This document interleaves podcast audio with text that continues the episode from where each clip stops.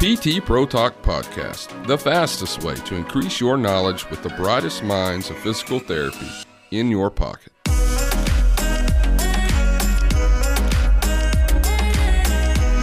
Welcome to P T ProTalk Podcast. I am Mariana Tondo, your host for today. In this episode, Greg Lynch is going to talk about the use of the McKenzie method in high-performance sports. Greg has thirty years of experience as a physical therapist and is McKenzie diplomat since nineteen ninety-four. Greg is a senior and international lecturer with the McKenzie Institute International, a member of the Institute Education Council, and also a member of the Board of Trustees. Greg has been an accredited provider with High Performance Sport New Zealand since two thousand and was a founding director of Wellington Sports Medicine. I hope you enjoy the show. P T ProTalk Podcast is only possible with the support of the forward-looking and innovative company Rangemaster, the most trusted brand for shoulder therapy tools, available now on Amazon.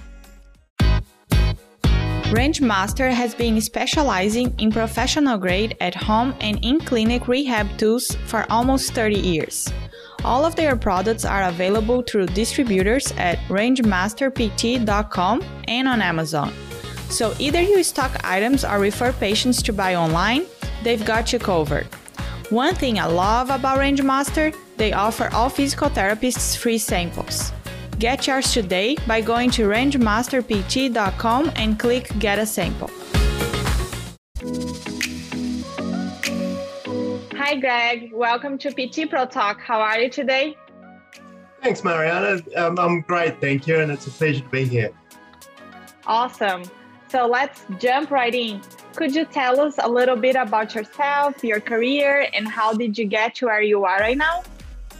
Sure. So I'm a physiotherapist uh, based in New Zealand, and I graduated in nineteen ninety-one, so thirty years now as a physiotherapist um, in, in New Zealand. I, um, I initially worked on a chronic low back pain project for the first couple of years when I graduated with the McKenzie Institute, and it was looking at patients that were on our workers' compensation scheme that had been off work for a minimum of three months and, and on average they'd been off work for about two years. So I, I worked as a junior physiotherapist on this chronic back pain project, and then when that research project finished I went into private practice and, uh, and then continued my education. So I completed the Diploma in Mechanical Diagnosis and Therapy through the McKenzie Institute in nineteen ninety-four, and then a Diploma in Manipulative Therapy in nineteen ninety-six.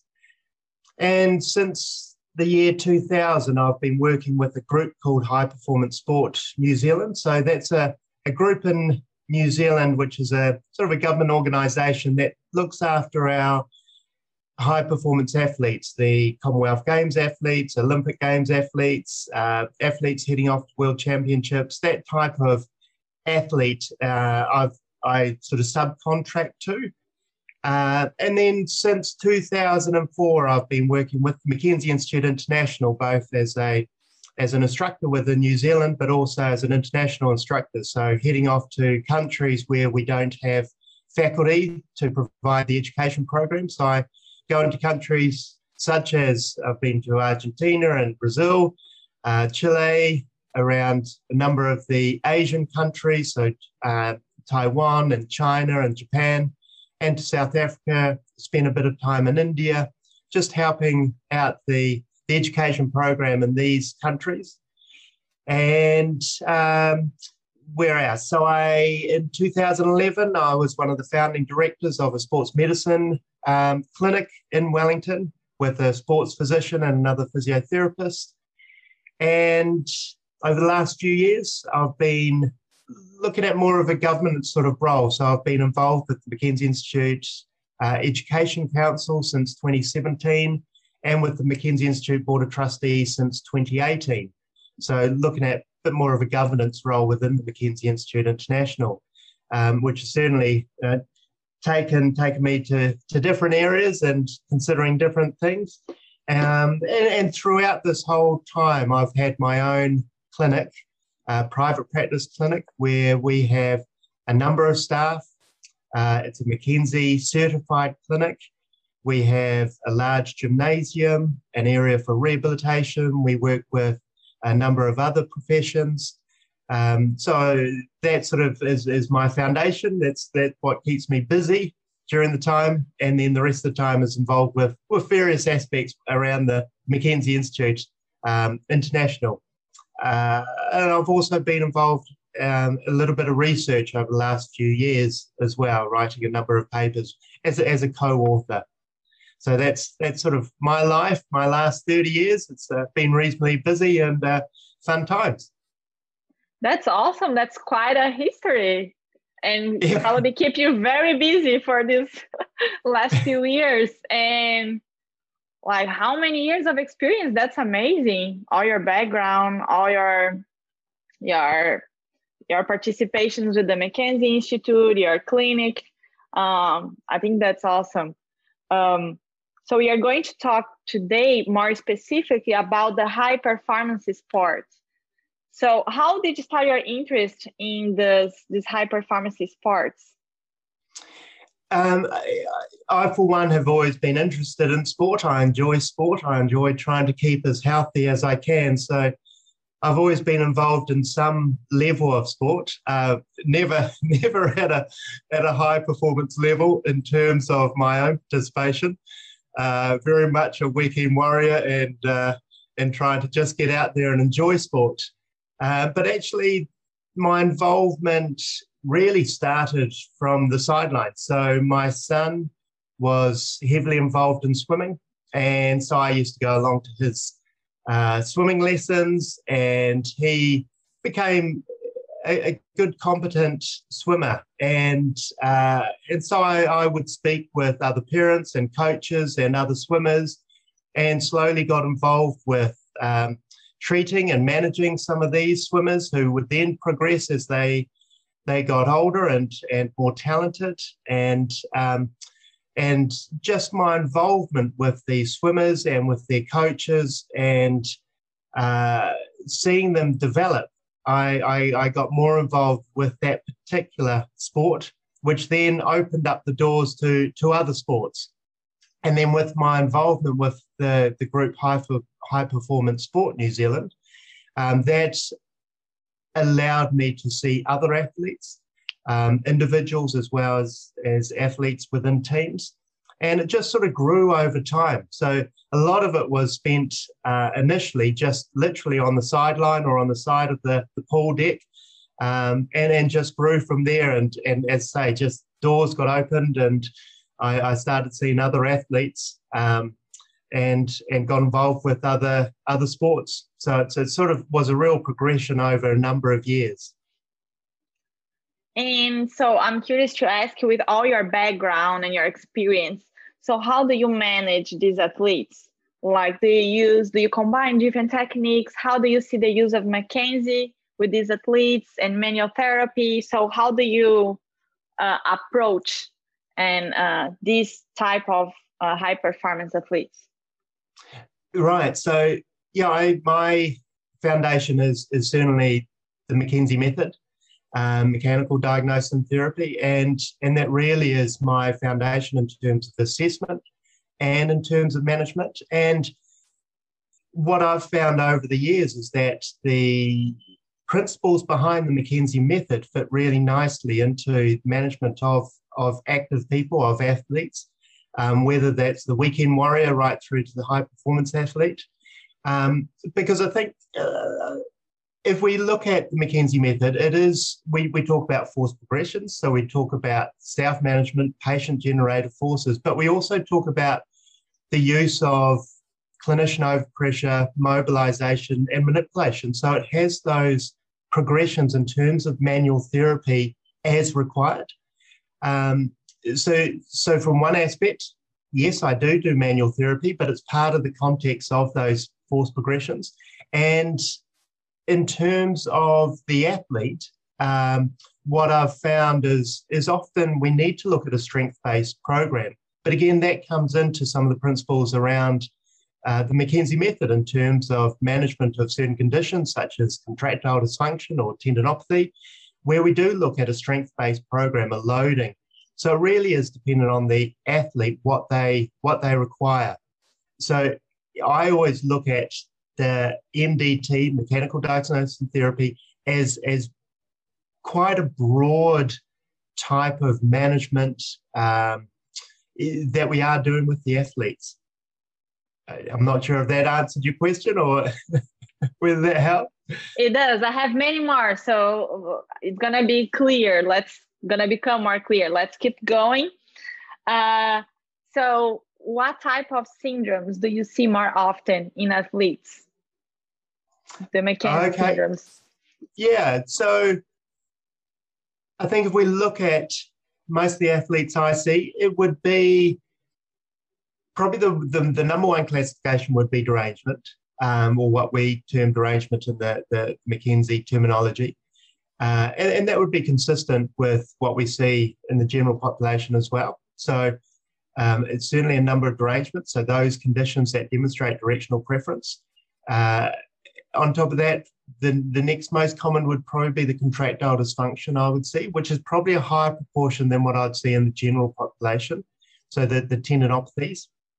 And then the other classifications would be around potentially trauma or structurally compromised, Uh, which fit into the other subgroup. So, and, and then just trying to determine how we manage each of those. So I think derangement, certainly, which is exciting for a, an athlete, if we can demonstrate directional preference with them and show them what, what movements they can do to reduce their, their pain or symptoms and improve their function, then that's always exciting for an athlete because you can get a quick turnaround. Um, But certainly contractile dysfunctions uh, are a high proportion as well. And as I say, probably more so in the athlete, I would see this at various stages of contractile dysfunction compared to what I'd see in the general population. Uh, and then, you know, considering those other classifications such as trauma or structurally compromised or, or potentially serious pathology in terms of fractures sometimes. So, so we need to keep an eye out and, uh, and, and make sure that we're excluding those other other conditions as well. Yeah, and my question is about the contractile dysfunction um, that you see in athletes, that you see that you said that is way more often than the normal population, and considering that they are in like a high performance sport. So how do you deal with that, um, that with that syndrome, that problem, and how do you deal with the loads? So do they have to stop their training? Do, you, do they have to reduce their training? Do they reduce it if you recommend?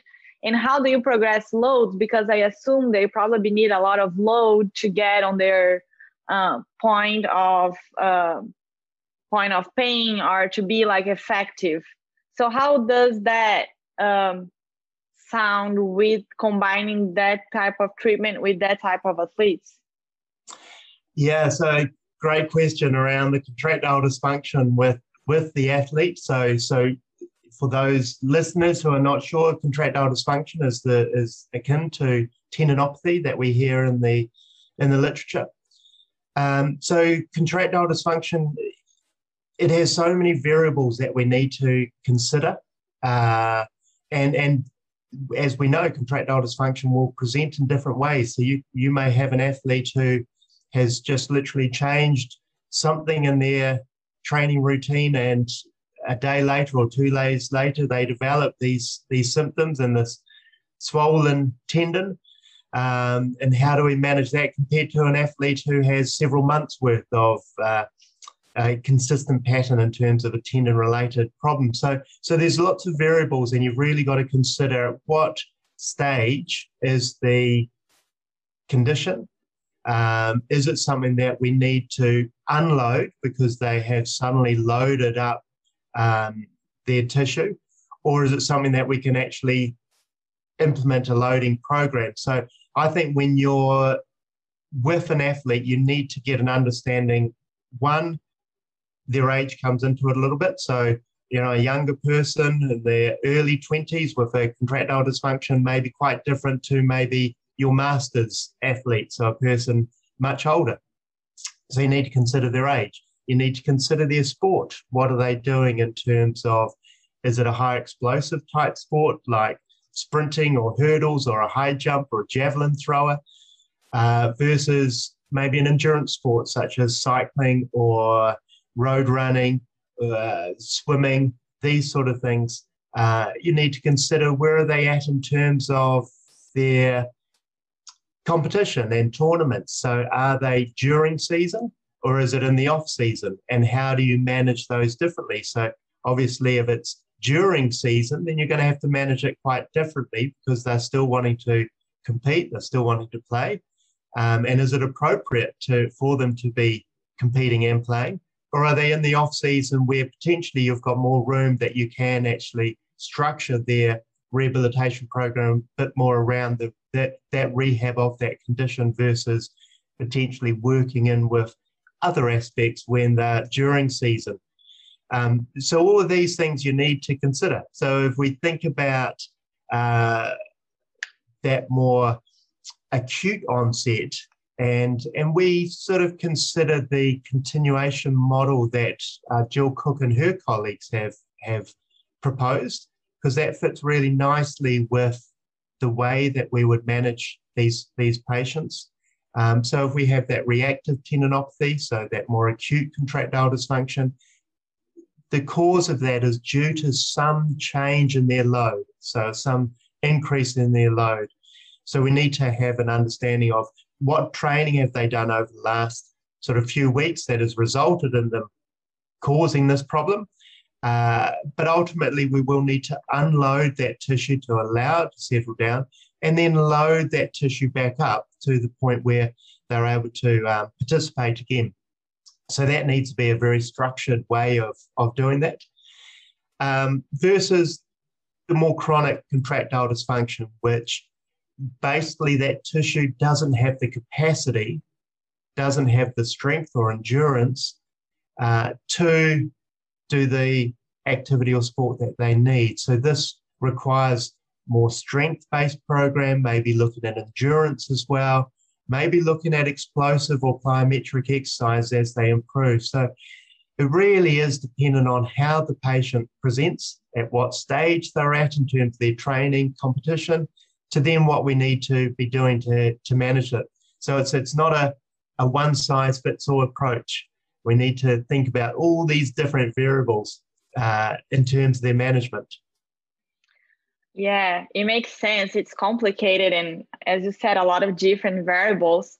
I was just thinking, I was an athlete when I was from like from eight years old until like fifteen. I used to do artistic gymnastics.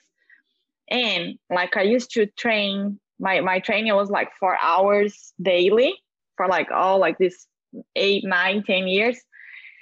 And we had, that's what, that was the reason why I wanted to be a physical therapist, because I I went to P T before and after my, my practices, and I was always injured. And that's what was that like this, that, that got my attention and curiosity about physical therapy, because they would do like some uh, analgesic stuff, and I would go training, and you had to do that splits with your legs, like one hundred eighty degrees. And then I couldn't do anymore because it was like, I had probably like a contractile dysfunction, I don't know, in that time, but um, I wasn't able to heal and treat that accordingly because we didn't have time to stop practicing because you always had competitions and, and things. And then finally I didn't, I had to take it out of my, my, my, my series because I couldn't do it. And until this day, it's still like, I feel that the tissues is still restricted. So that was, I was wondering, like in that case, is that you have to do it because you need the points and you, you are in a competitive level. So then what do you do? Like, that's hard, because if you stop the load and then you cannot practice and you don't have time because you gotta be, you know, it's just very conflicting. So that was like the reason of my question, to try to understand, because back there, I mean, I was eight, nine, ten years old. I had no idea what's going on. I just followed the orders and end up having a bunch of injuries.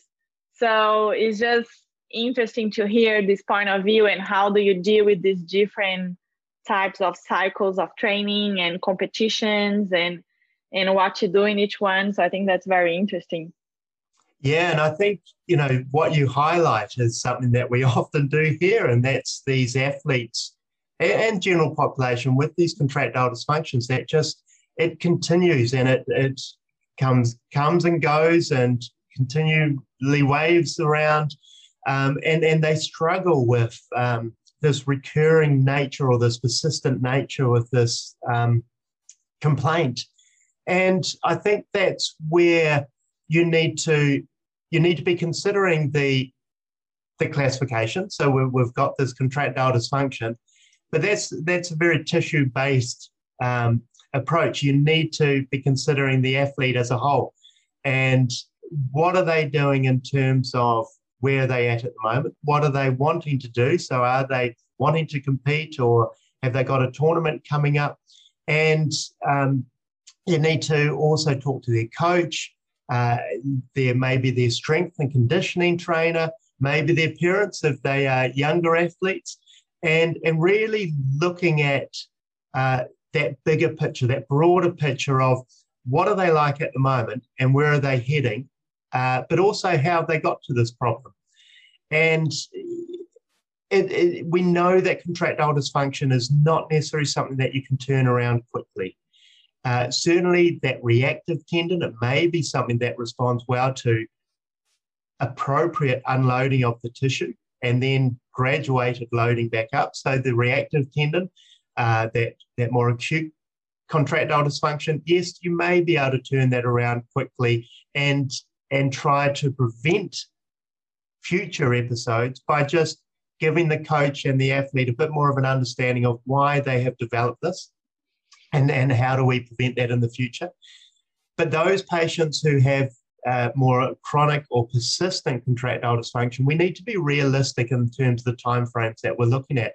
And I think a lot of the problem that we see with physiotherapists or with the sports medicine fraternity is that we try and do these quick fixes, or we try and do these special gadgets or injections to try and change things around quicker, whereas we know it's a It's a, we've seen changes in that tissue. It's going to take time to remodel, for want of a better word, or build the capacity of that, that tissue back up to a point where they can function at the level they need to. And that, that takes time. That takes weeks, if not months. And some aspects you may be looking at twelve to eighteen months. So it's how do you manage this with with the patient and what's the appropriate level? It's, it's certainly probably one of the hardest Uh, conditions to look at, but it's not something that you should only look at the, that tendon or that contractile element in isolation. You need to look at much, much more broader picture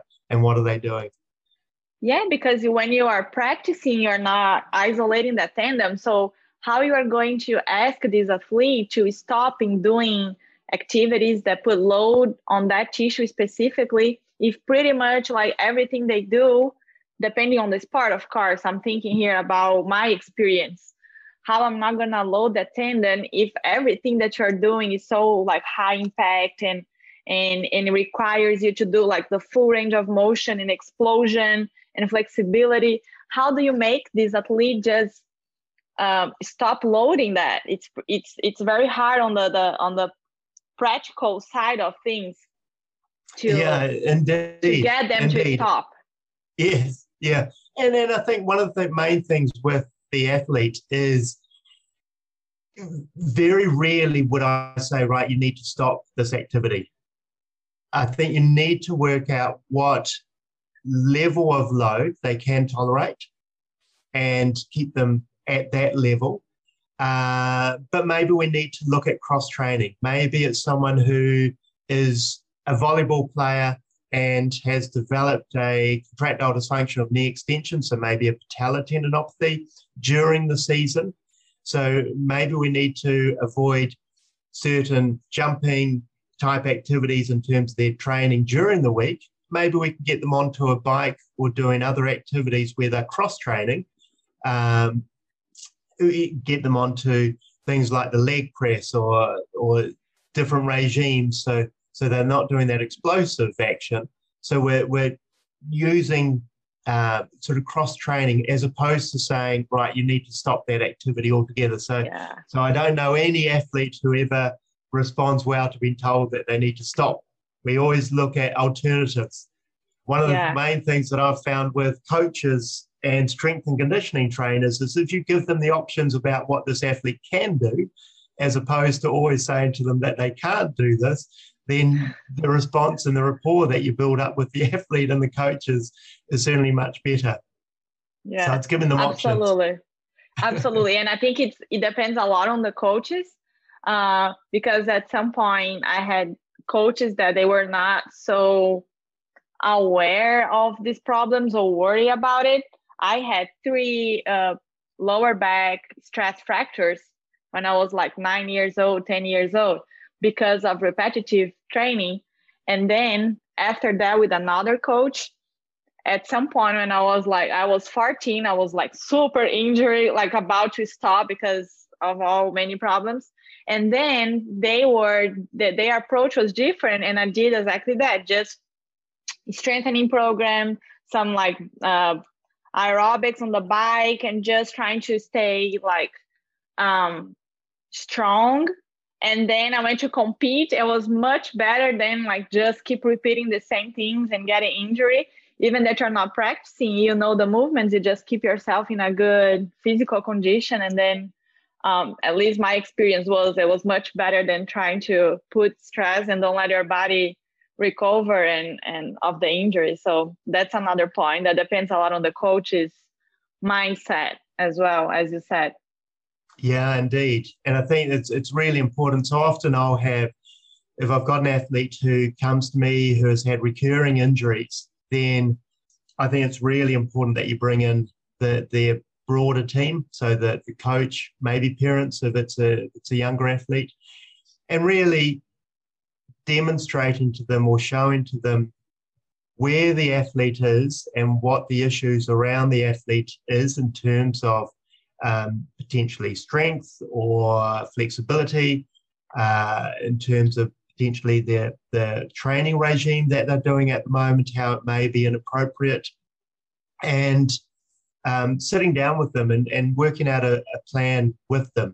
Um, otherwise, you, you're just going to have this continuation of uh, recurring injuries, um, and everyone just gets frustrated then.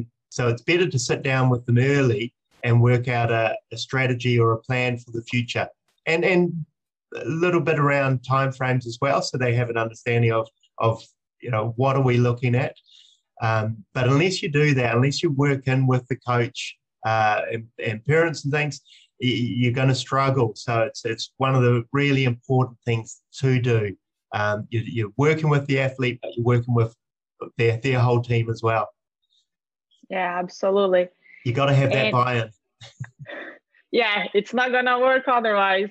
No. Um, it's not going to be good. And what is the difference between the use of M D T in the normal population and on these high-performance athletes? So, like, my question is more like, for example, in the Rangeman, some athletes, for example, gymnasts, they have a lot of range of motion. So sometimes it's harder to reduce the derangement. So do you notice any differences like that in normal population and high um, performance athletes? Yeah, there certainly is a, is a difference. And I think probably a lot of it comes down to the amount of repetitive movement or repetitions that the athletes will do in, in terms of their, their sport, whatever that sport is. Um, you know, for example, I, I mentioned earlier about swimmers, and we know that swimmers, when they get to a reasonable level, they may be training similar to yourself, maybe up to eight to nine sessions per week. And in each of those sessions, they may be doing several kilometres or miles in terms of their swimming. And if we think about the amount of repetitions they're doing, they may be doing six thousand strokes or so during a session, which equates to, for an elite athlete, so that's somewhere like two million strokes per year. So they're doing these incredible amount of repetitive type movements. And as you alluded to, if, if we find that we have classified a patient, an athlete with a derangement, then trying to reduce that derangement, derangement, trying to restore that full range of, of movement um, can be quite difficult with some of these athletes because they're doing such repetitive motion. So you're going to have to really think outside the square, and how does that athlete achieve enough of the directional preference exercise to get reduction of that derangement so that they can function again. And it may be that they need to do many, many repetitions. Uh, maybe it's pre-training, during training, post-training. Uh, maybe they need to, if they are really flexible, like you've alluded to, some of the gymnasts, then how do we achieve those end-range movements that we know, we know we need to do to, to reduce that derangement? So do we use other apparatus? Do we get them up onto steps if they're doing extension and lying, and really trying to achieve that end range? Um, so you, you really need to think outside the square in terms of, of that. How do we achieve that? Uh, but I think a lot of the time it is we're, we're having to consider the amount of repetitions that the athlete does, either repetitions or the load that they're, they're applying.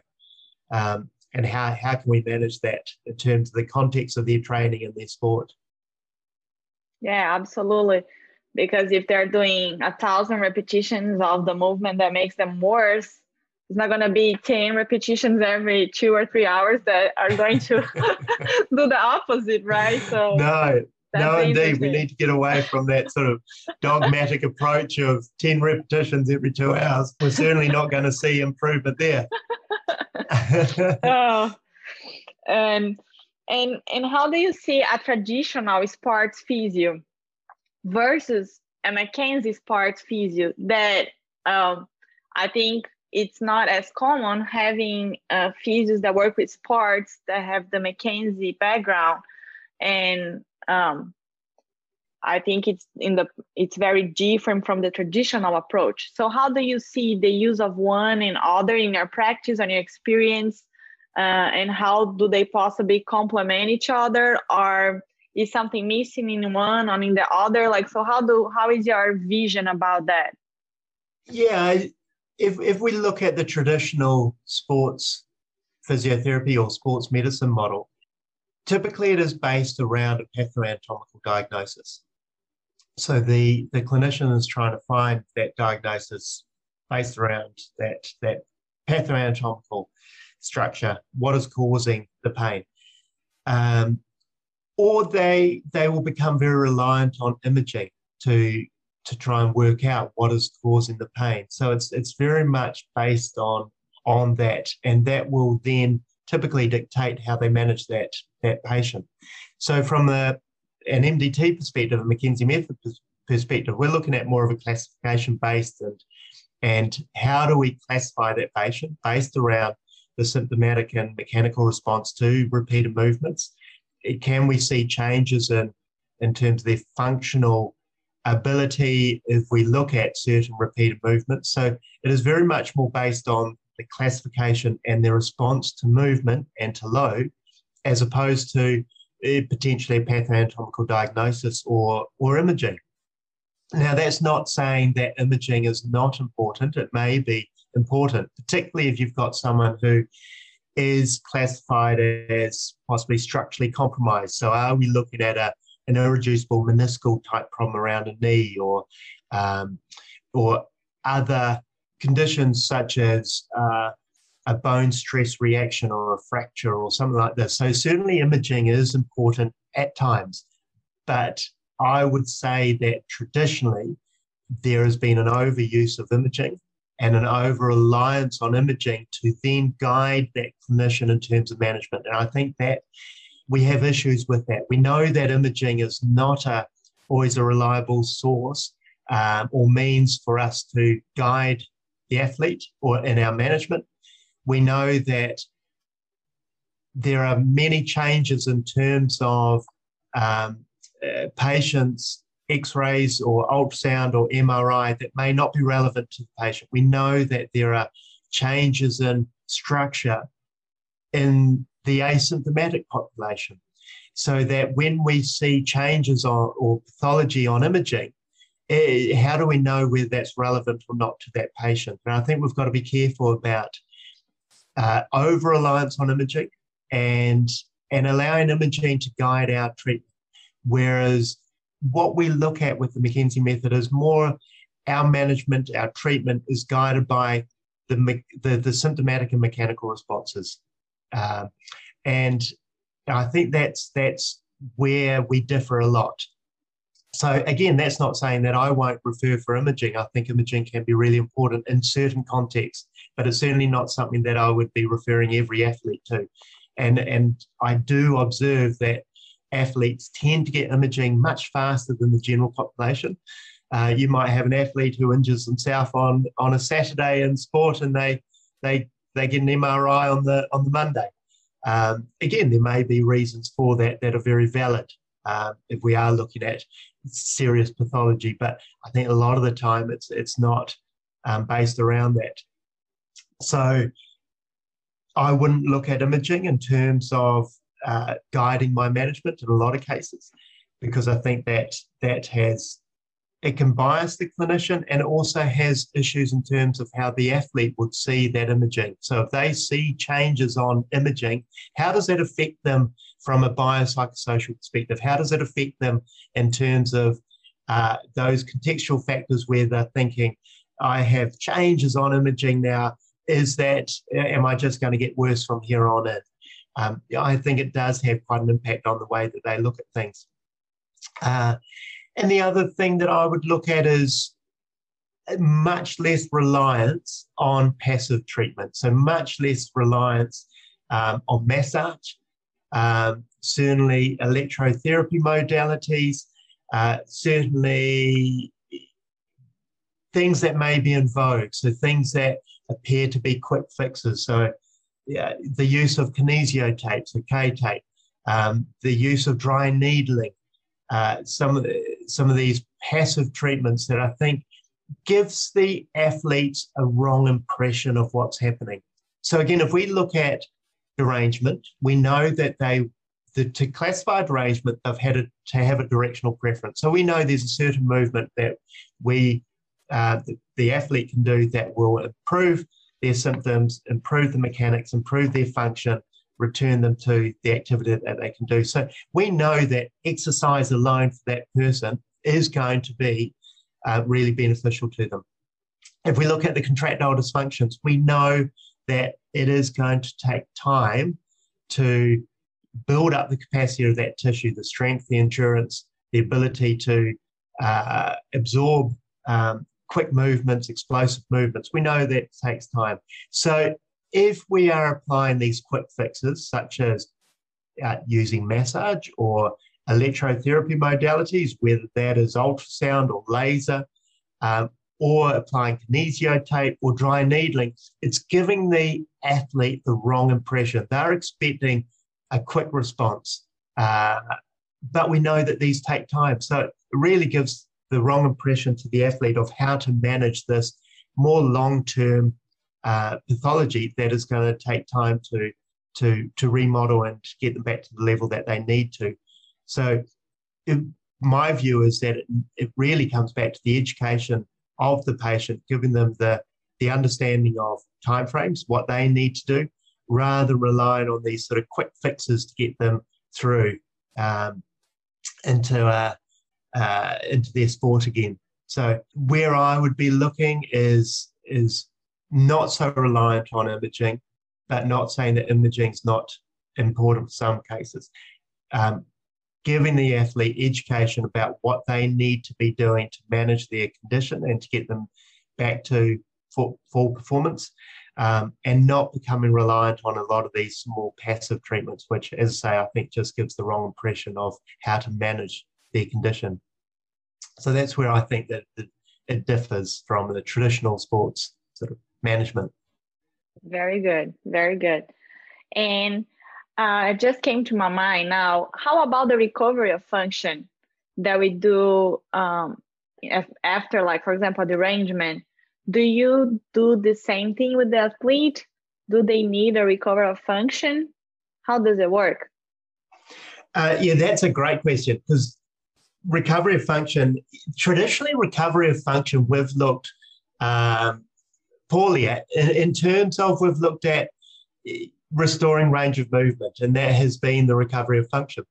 Um, and but now we we know that it is much more diverse than that. It's much broader than just looking at the ability of someone to move to a full range. What we need to consider is, what is the goal that the athlete needs to get back to? What do they need to get back to in terms of their sport, their activity, their training? Um, and use that as a recovery of function. So we range of movement may be important, so flexibility may be important. Um, restoring that joint mobility is important. Uh, but also looking at strength around that. What do we need to do to get them back to their sport? So, for example, a high jumper who has had a derangement in the knee, yes, we need to restore the mobility in that knee, um, and as the derangement reduces, we should recover that, that range of movement. But maybe they've got a strength deficit, that they have an inability to jump using that one leg. So do we need to look at a strength-based program um, to restore that? So we need to think about the goal that the athlete is getting back to, and what do they need to do to get back to that? So recovery of function is all around that in terms of range of movement, um, strength, uh, confidence for that athlete to return to that sport. So if they've had a significant trauma, say, we need to build up their, um, their confidence to res- return to that sport. So you need to scale back their specific movement that they need to do, that they may have concerns with, and gradually build that up so that they are able to return to that. So, for example, again, if we use that high jumper, if they are concerned about jumping off that leg, then we use that as our goal, but we scale it back. So it may be that they have built up a strength program and then an endurance program with their strengthening. And then do we get them doing skipping, so double leg? Then do we get them progressing to single hop and then triple hop, and then side-to-side hop, and then vertical hop, all these sort of things to build up their confidence that they can get back to it. And that's where I would look at the recovery of function. Um, so quite a broad um, sort of approach that we need to look at, rather than just what historically we've looked at has been uh, returning range of movement, which I think is only one small component of that whole recovery of function. All about functionality, what they need to be function actually. So it's just just apply that to their environment. What do they need to be function and be able to perform their their sport, right? Yeah. Okay, so let's transition to the final questions. So what is your favorite resource of information? Any books or papers, anything in particular that you would like to share? Um, so favourite resource of information, I think um, if we look at books that I would look at, certainly Clinical Sports Medicine from Brukner and Kahn is very good as a, as a nice basis, and I think a really balanced approach for any physiotherapist to, to have an understanding of. Um, so that's a really good resource to look at. Um, some of the journals from Aspetar coming out are really nice journals because they are really clinically focused, uh, as opposed to a lot of data that you get from other journals, uh, so more research-based. The, the, the work from Aspetar uh, gives, a, gives a clinician a really nice, clinically orientated um, approach to, to sports medicine. Um, so those are sort of some resources that are nice. Certainly the research from Jill Cook and her colleagues, um, Craig Purdom, Sean Docking, Ebony Rio, the work that they're doing around tendinopathies um, has been instrumental in certainly the way that we uh, apply our management to tendinopathies or contractile dysfunction, and their continued work um, is, is really encouraging of what they're looking at.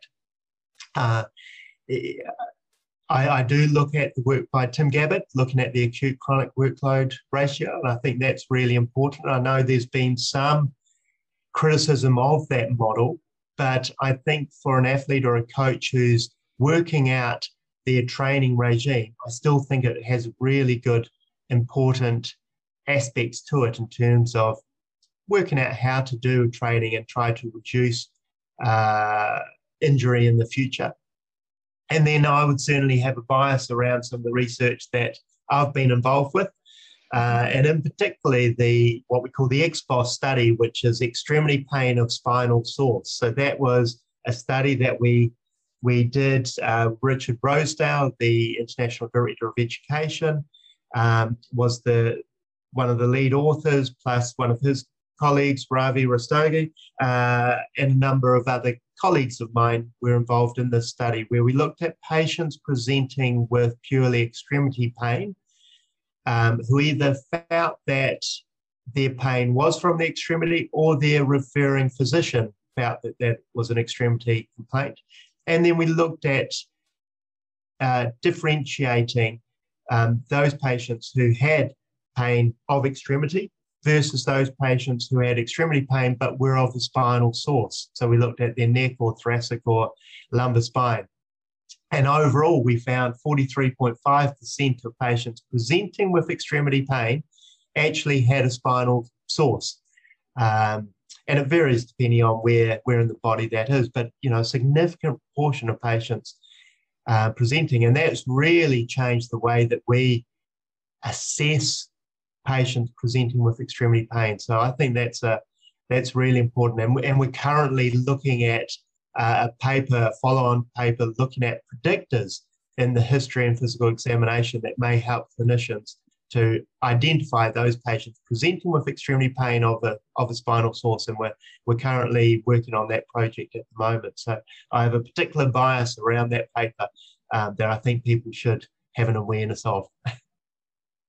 That's a big number. forty-three percent is a lot, and it does change. It's significant. Things, yeah, it's it's very interesting. Um, and what would be the best advice you can give to clinicians that are starting their careers? Uh, best advice, so starting their careers, I think um, having having a, a mentor that they can talk to. Um, about patients and and uh, sort of a sounding board as a, as a mentor, so guiding them in terms of their management, their assessment, about their um, treatment of certain patients. So having a mentor is really good. But building up a network as well, so a network of fellow clinicians, so physiotherapists or osteopaths or chiropractors, uh, sports physicians, um, orthopedic specialists. So building a network is really important. And if they're wanting to get into sports physiotherapy, then seeing what sports they're interested in and building up from the grassroots. So building up from the younger athletes, um, working with them and their coaches and their parents. As those younger athletes mature and develop and go higher into um, more regional and national and international, then working with them. So starting off at the grassroots and building up and, uh, and, and working with those teams, um, because you need the experience, you need an understanding of, of how the athletes feel about uh, their whole team around them. So, so looking at that. Uh, also, I would strongly advise trying to keep away from the latest things that may be in vogue or gadgets that are out there saying that they can speed up the healing or uh, help with recovery, um, because we see a lot of these come in vogue and then they go after a matter of weeks or months or years. You know, be wary of things like kinesio tape, or, um, dry needling, some of these more passive modalities. Stick to the proven, which is exercise-based, and looking at that as opposed to some of these things that may be in vogue. And really having, continuing your education around it, so continuing to advance your skills. Um, but as I say, just being wary about maybe what some people are saying. Um, stick to the, the proven as opposed to what may be in vogue at, at, at present would be would be my advice. So, so get a mentor, work on a network, and just be wary of some of the, the latest gadgets and things in vogue would be my advice. Awesome. And What personal qualities or abilities that you think are important to become a successful P T? Um, successful P T, I, I think one of the key elements of a successful physiotherapist is a, is a person who has the ability to listen, an ability to listen to their patient rather than being the person who continually talks. So let the patient talk. Listen to them. Be an active listener rather than passive. Um, too often do we see in research, and this has been validated, and too often do I observe where clinicians are the ones that continually talk and don't allow the patient to tell their story, um, inform the clinician of what's happening. Too often, I think physiotherapists can be the dictators in terms of the the consult. Uh, let the let the patient be the the person who talks the most. So, ability to listen, I think, is really important. The ability to communicate with the patient and anyone around them is really important. And communicate at their level, not using a lot of medical lingo, uh, terminology. Being wary of um, being too uh, invasive in terms of the terminology and language that you use, because I think a lot of the time we can scare patients around some of this. Um, having empathy and sympathy towards the patient about what they're, they're going through and their journey that they're going through, and how does it impact them from uh, what they're doing in terms of their sport or hobbies or, or work? How does it affect them? Um, in a much broader way rather than just thinking about the condition that they're presenting with, and having really good clinical reasoning skills. So that's based around your history and your physical examination, and how does that guide you in terms of your management. So th those are sort of the, the qualities that I think make a really good physical therapist. Yeah, and sometimes the language is we, we are so used to think this way and talk this way, and we don't realize that we are talking Greek to the patient. So I think that's very important too. Yeah. Yes, uh, so Greg, for the ones that want to know more about you or about your career or contact you, do you have any contact information that you can um, give us? Yeah, certainly. So if anyone did want to contact me or ask me any questions, then um, probably the easiest way is actually to look on the McKenzie Institute website. And as, as myself as a clinician, um, you'll find me there under the New Zealand branch. That's probably the easiest way, way to contact me, because that's something that will always be updated if uh, anything else changes. Um, and I'm more than happy to answer any questions or emails from, from clinicians about maybe management of athletes or anything along those lines. So more than happy to accept emails or, or correspondence. Awesome.